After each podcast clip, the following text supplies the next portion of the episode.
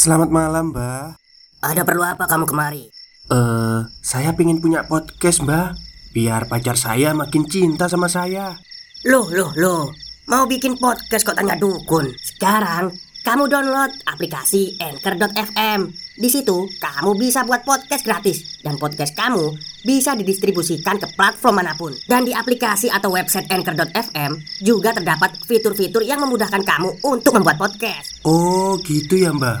Kalau gitu, saya boleh minta password wifi-nya, Mbak. Buat apa? Buat download anchor.fm, Mbak.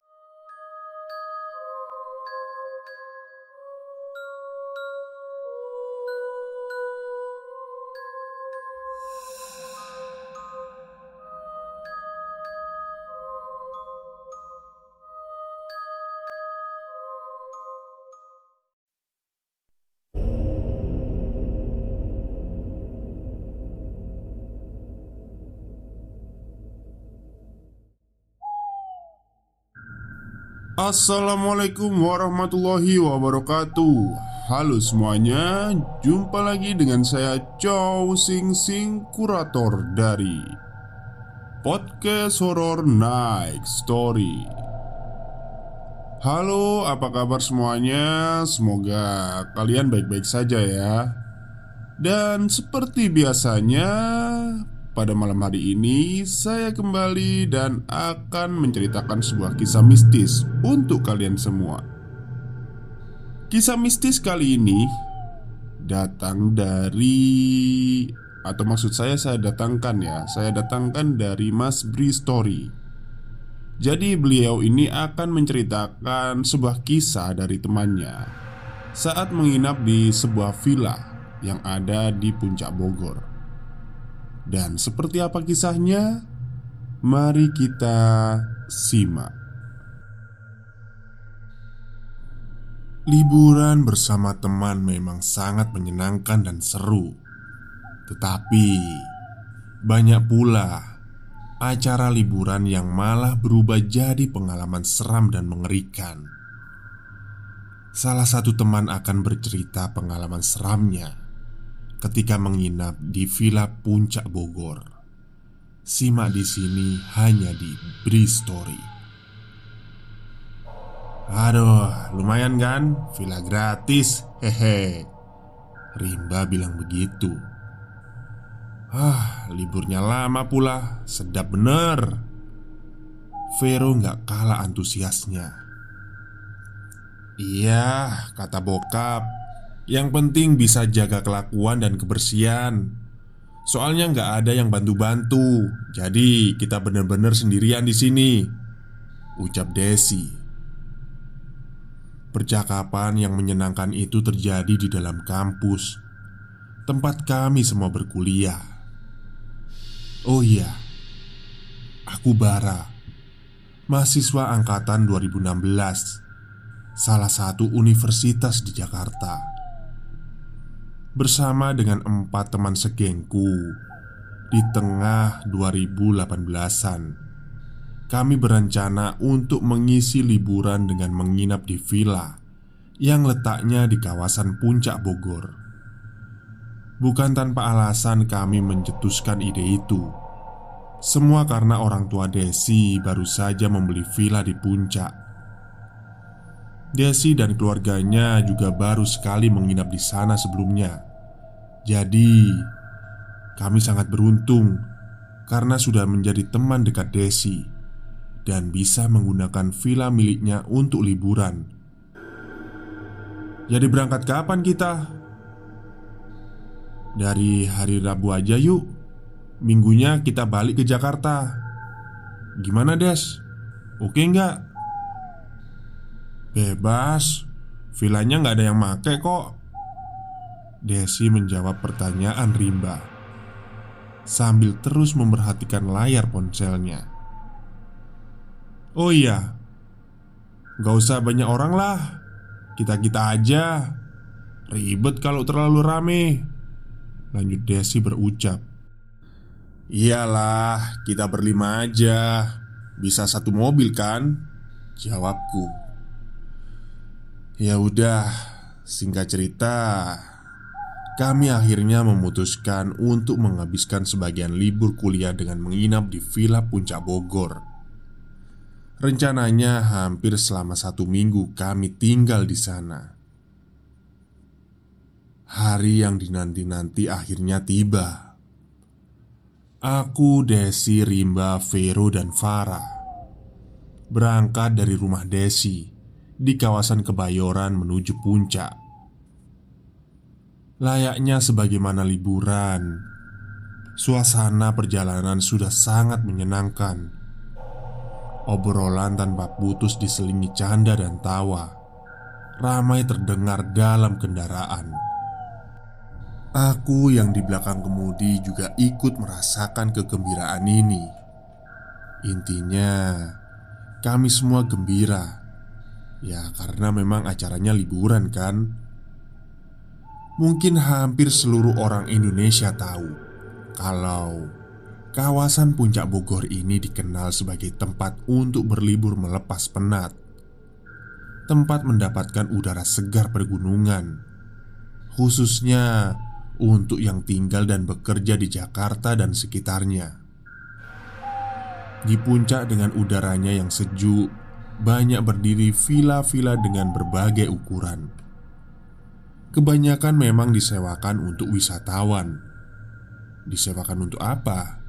Ya, itu tadi, berlibur melepaskan penat, menghirup udara segar pegunungan, melarikan diri dari sesak hiruk pikuk Jakarta. Daerah mana sih vilanya, Des?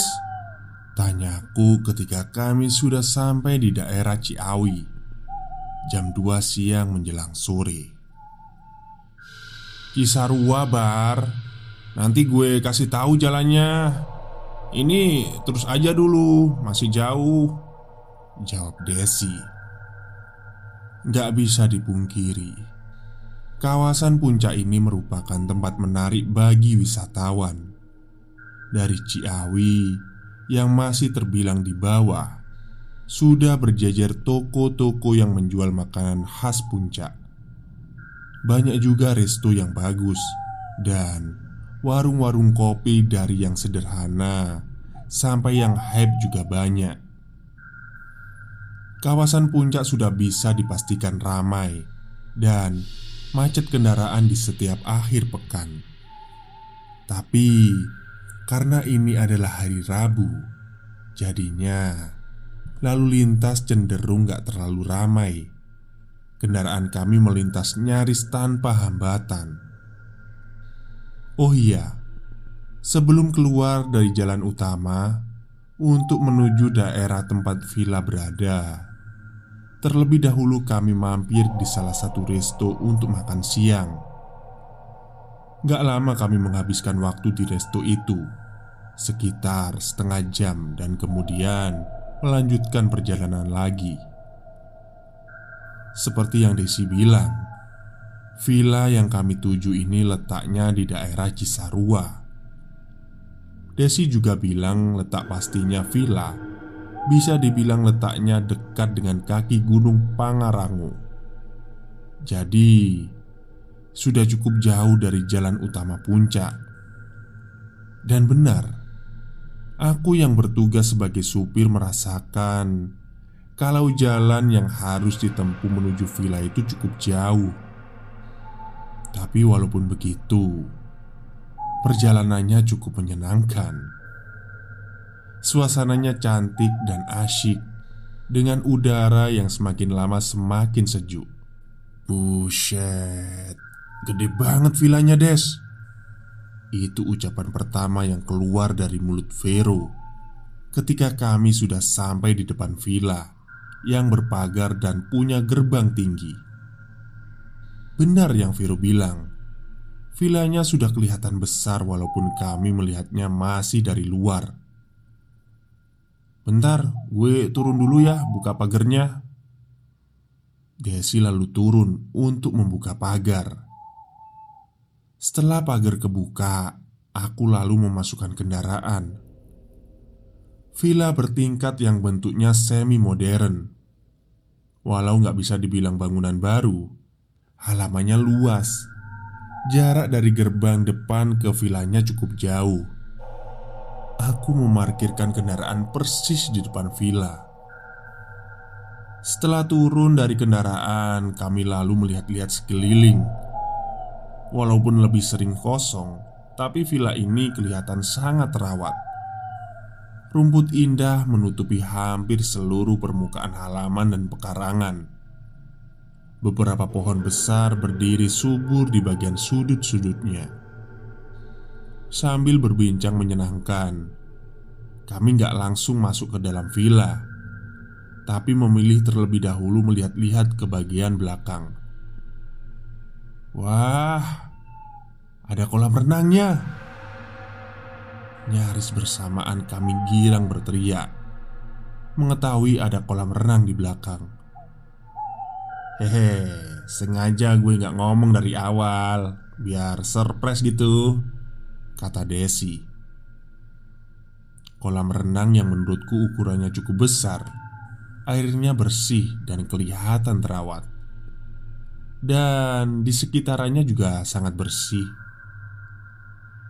Halaman belakang ternyata lebih luas dari halaman depan.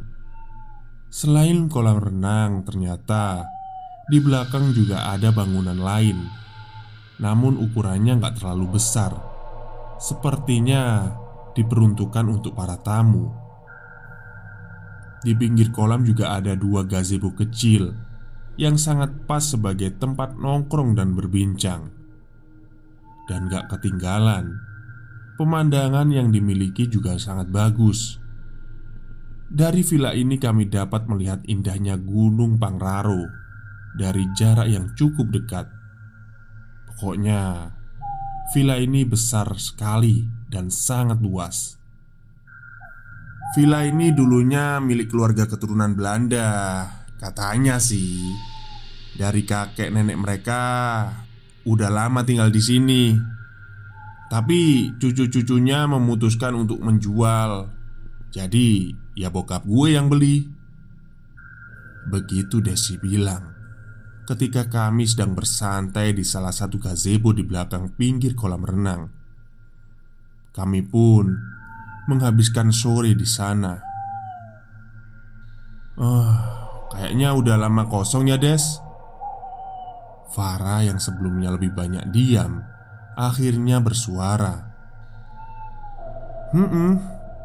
Katanya sih lebih sering kosong, tapi kadang katanya juga ada yang nyewa kok. Walaupun jarang, karena villanya terlalu besar, kata Pak Rustam gitu sih, jawab Desi. Pak Rustam penjaga villa. Terus Pak Rustamnya kemana? Tanyaku. Dia lagi ada keperluan, baru bisa datang nanti hari Sabtu, jawab Desi. Kami semua tiba-tiba kompak, bengong mendengarkan cerita Desi. Tenang aja lah, gak ada hantu kok di sini. Gue juga tahu apa yang ada di isi kepala kalian. Haha, tenang aja lagi. Desi dengan ketawanya yang khas membuyarkan lamunan kami. Iya sih, apa yang Desi bilang memang benar.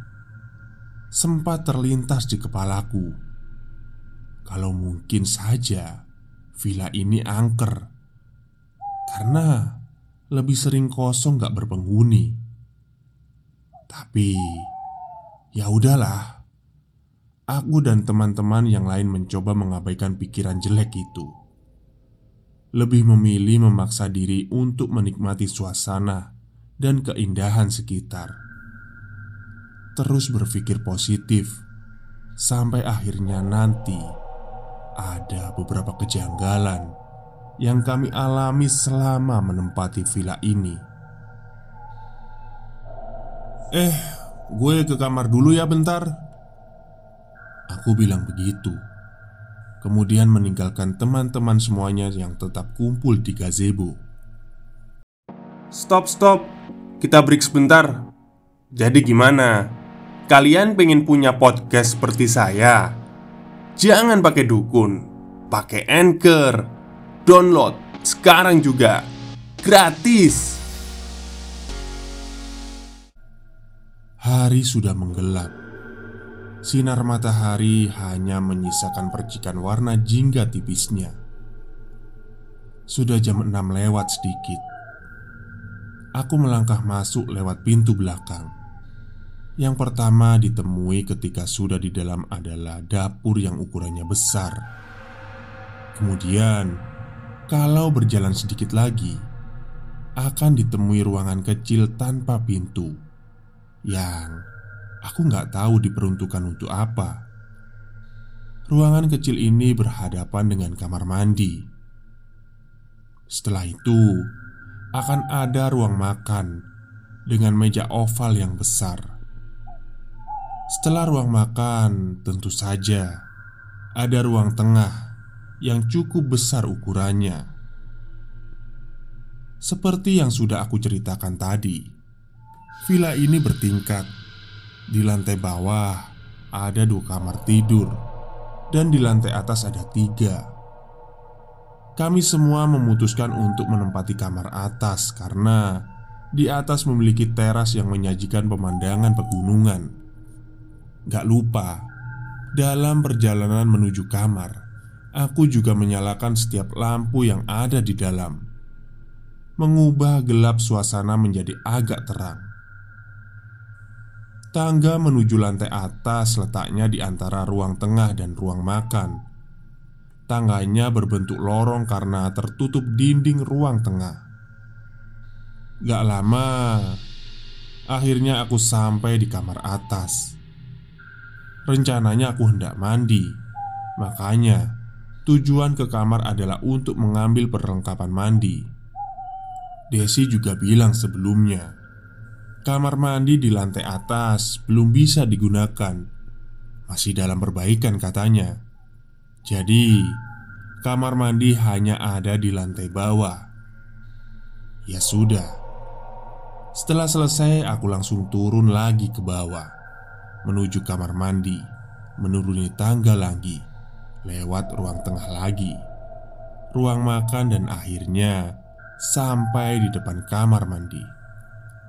Nah, tadi sempat aku bilang kalau di depan kamar mandi ada 1 ruang kosong tanpa pintu, dan aku juga nggak tahu apa fungsinya. Sebelum masuk ke kamar mandi, aku menghentikan langkah karena ada yang menarik perhatian dari dalam ruangan kosong ini. Ada benda yang bentuknya cukup aneh tergeletak di dalam. Ruangannya masih gelap karena memang gak ada lampu di dalamnya, hanya mengandalkan lampu yang ada di dapur. Ya karena agak gelap itulah, jadinya pada awalnya aku jadi gak bisa melihat jelas benda apa sebenarnya itu. Maka dari itu akhirnya aku memutuskan untuk melangkah lebih dekat lagi, supaya bisa melihat lebih jelas dan memastikan benda apa itu. Ketika sudah cukup dekat, bentuknya mulai terlihat jelas. Berbentuk 4 persegi panjang berwarna gelap. Awalnya aku pikir ini adalah sebuah meja panjang. Tapi kemudian pikiranku berubah karena benda itu terlalu rendah kalau itu adalah meja. Ketika hanya berjarak kira-kira tinggal 1 meter, akhirnya aku bisa tahu dengan pasti benda apakah itu sebenarnya. Terkejut terperanjat. Pada detik awal aku terkesima seperti terhipnotis. Detik berikutnya langsung aku melangkah cepat pergi dari situ, lalu menuju gazebo belakang, di mana teman-temanku berkumpul di sana. "Weh, kenapa lu Barah? Kayak abis maraton ngos-ngosan gitu?" tanya Vero ketika aku sudah sampai. Des, ruangan di depan kamar mandi itu tempat apa sih? Tanyaku sambil terus berusaha mengatur nafas. Nantinya sih mau jadi gudang. Kenapa emang? Desi menjawab. Aduh, tadi gue lihat ada peti mati di dalamnya. Emang ada peti mati di situ buat apa, Des? Keluarga lo sengaja naruh peti mati di situ?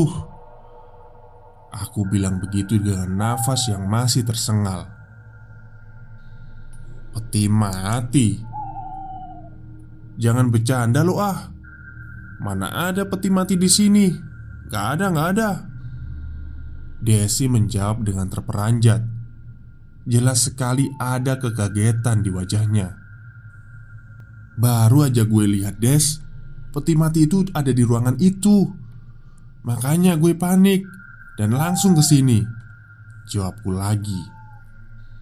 Kemudian, tanpa dikomando, kami semua langsung bergegas masuk ke dalam villa. Semua penasaran dengan omonganku.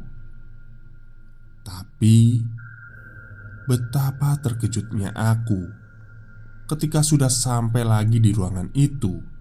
Ternyata ruangannya kosong. Gak ada barang apapun, apalagi peti mati. Tuh kan, lu halu nih. Mana ada peti mati? Orang ruangannya masih kosong gini. Aduh, ngagetin aja lo. Dengan nada kesal, Desi bilang begitu. Dan juga dengan teman yang lain. Aneh. Padahal jelas-jelas tadi aku melihat ada peti mati. Kenapa tiba-tiba bisa hilang? Atau aku yang salah lihat? Sepertinya gak mungkin. Aku sangat yakin melihatnya dari jarak yang sangat dekat. Lalu kemana perginya peti itu? Sejak kejadian peti mati itu, pikiranku jadi gak tenang. Tentu saja, hal ini jadi memikirkan hal-hal aneh. Enggak, Barah. Gue yakin lo salah lihat. Emang ruangannya gelap. Udahlah, gak usah dipikirin. Rimba lagi-lagi menegurku. Mungkin karena melihat aku masih melamun. Ya sudah. Setelahnya aku berusaha untuk meyakinkan diri kalau aku benar salah lihat, dan berusaha untuk melupakannya juga. Singkatnya, malam itu kami habiskan dengan bercengkrama di pinggir kolam hingga larut. Sekitar jam 1 lewat tengah malam, kami baru mau masuk ke dalam dan beristirahat. Malam itu kami lalui tanpa kendala. Sama sekali gak ada kejadian yang mengganggu. Dan tidur pun terbilang nyenyak. Tapi ada sedikit keanehan yang aku rasakan. Di dalam tidur aku bermimpi aneh menjurus seram. Di dalam mimpi, tiba-tiba aku seperti tengah menghadiri acara duka cita. Aku duduk di dalam ruangan besar. Semua tamu mengenakan pakaian hitam-hitam. Ruangannya gak terlalu terang. Suasana duka sangat terasa. Yang paling aku ingat, di bagian yang paling depan ruangan ternyata ada peti mati. Peti mati yang tutupnya dalam keadaan terbuka. Aku duduk gak jauh dari peti mati itu, jadi dapat melihat dengan jelas kalau di dalamnya ada jenazah terbaring. Aku gak bisa melihat jelas wajahnya. Yang pasti sepertinya jenazah laki-laki, karena mengenakan jas yang juga berwarna hitam. Suasana duka namun mencekam. Begitu terasa. Hening sama sekali gak ada suara. Para hadirin juga ada yang menangis Wajah semuanya terdiam tanpa ekspresi dan menyeramkan. "Hei Vero, lu jangan bilang ke Desi sama Farah ya. Gue gak mau mereka ketakutan. Tadi malam gue mimpi serem." Pagi harinya aku bilang begitu ke Vero ketika teman-teman yang lain sudah sedang belanja keluar. Aku ceritakan semuanya tentang mimpiku, dan mimpi itu sangat aneh. "Lu tuh ya, Bar, ada-ada aja. Kemarin katanya lihat peti mati. Tadi malam mimpiin peti mati. Halu lu ah." Begitu Vero bilang. Tapi ya mau gimana lagi, memang seperti itu yang terjadi. Aku jadi makin merasa kalau ada yang gak beres dengan villa ini. Tapi kenapa cuma aku yang punya perasaan seperti ini? Sementara teman-teman yang lain biasa-biasa aja, gak merasa ada yang aneh. Hari kedua, Kamis. Kami habiskan lagi-lagi dengan bersantai, bercengkrama, berenang, ya pokoknya santai lah. Sedikit-sedikit aku dapat mulai lupa dengan kejadian yang aku alami kemarin dan malam sebelumnya, teralihkan dengan suasana yang menyenangkan. Akan tetapi, ternyata malam nanti akan terjadi peristiwa yang aku akan sulit melupakannya. Malam pun tiba. Seperti malam sebelumnya, kami menghabiskan waktu di halaman belakang, makan malam dan berbincang santai. Tapi beda. Sekitar jam 10, aku merasa kalau badanku gak enak. Kepalaku agak pusing dan tubuhku merasa lelah. Pokoknya lemes banget deh. "Aduh, gue kok tiba-tiba gak enak badan ya. Lemes banget gue.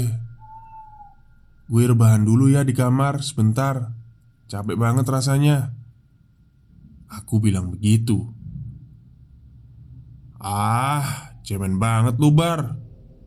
Baru juga jam segini." Teman-temanku nyaris bicara sama seperti itu.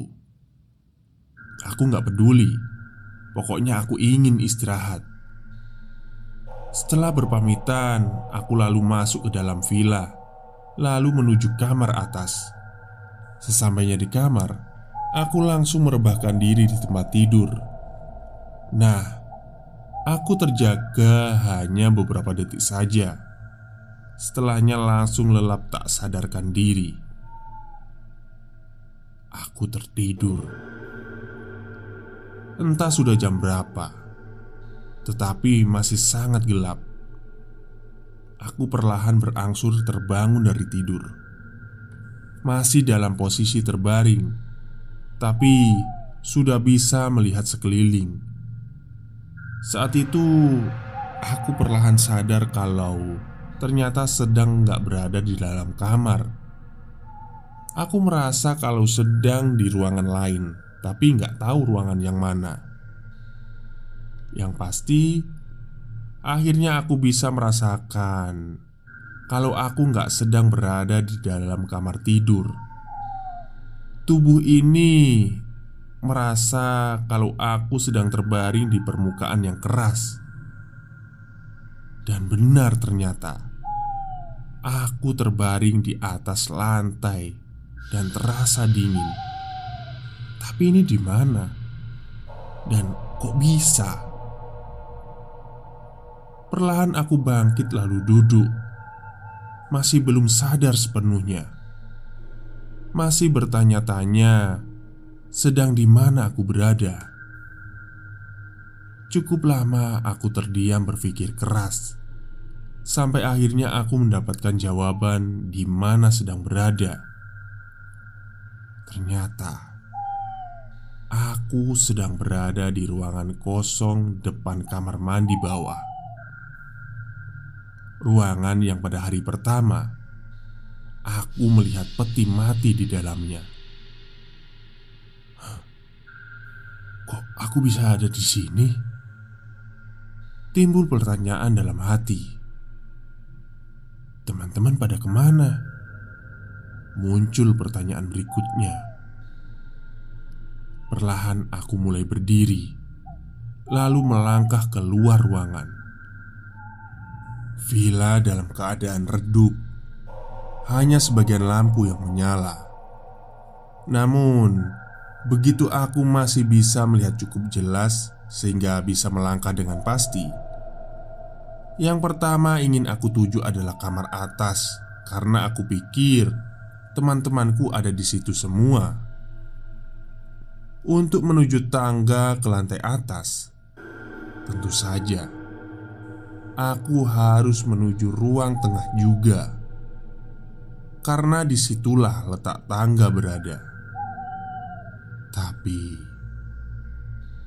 begitu sampai di ruang tengah, langkahku berhenti.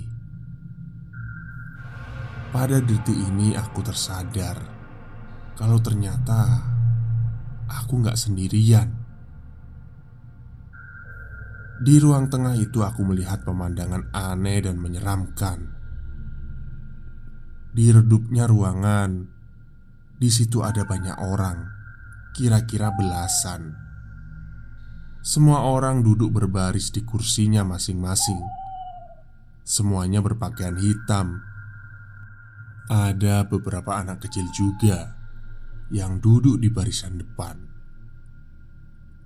Aku sendiri masih berdiri, terbengong-bengong, gak paham apa yang sedang terjadi, dan mencoba menerka-nerka siapakah sebenarnya orang-orang yang sedang ada di hadapanku ini. Tapi beberapa detik kemudian aku baru tersadar. Akhirnya aku bisa mengenali kegiatan ini. Ternyata di hadapanku ini adalah persis pemandangan yang ada dalam mimpi pada malam sebelumnya. Apalagi setelah aku menoleh ke sebelah kanan. Persis di sebelah kananku berdiri, ternyata ada peti mati. Peti mati yang tutupnya dalam keadaan terbuka. Dan yang lebih mengerikan lagi, dengan jelas aku dapat melihat isi dari peti mati itu. Ada jenazah yang sedang terbaring di dalamnya. Seperti tersadar, aku lalu memaksa diri untuk melangkah mundur menjauh.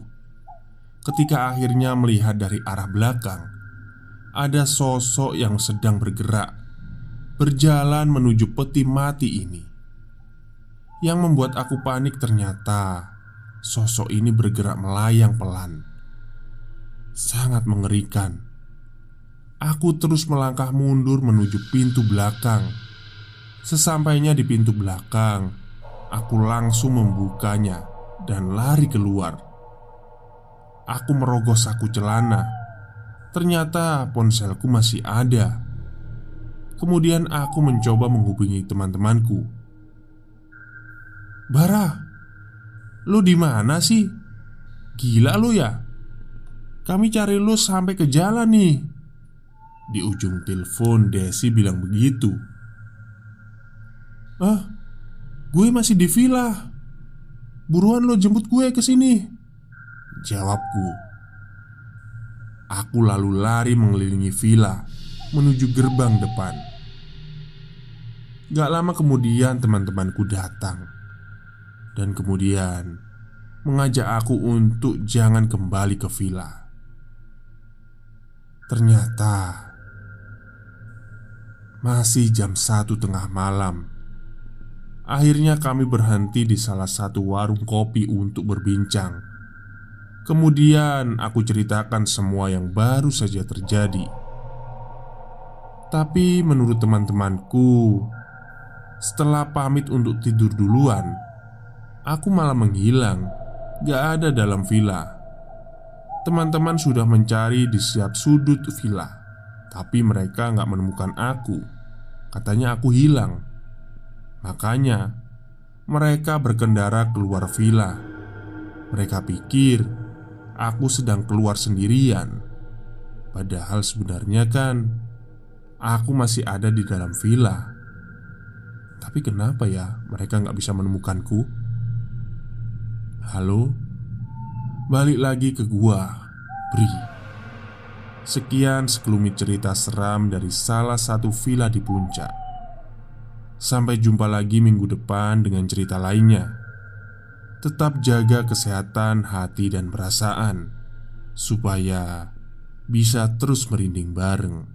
Salam Bri.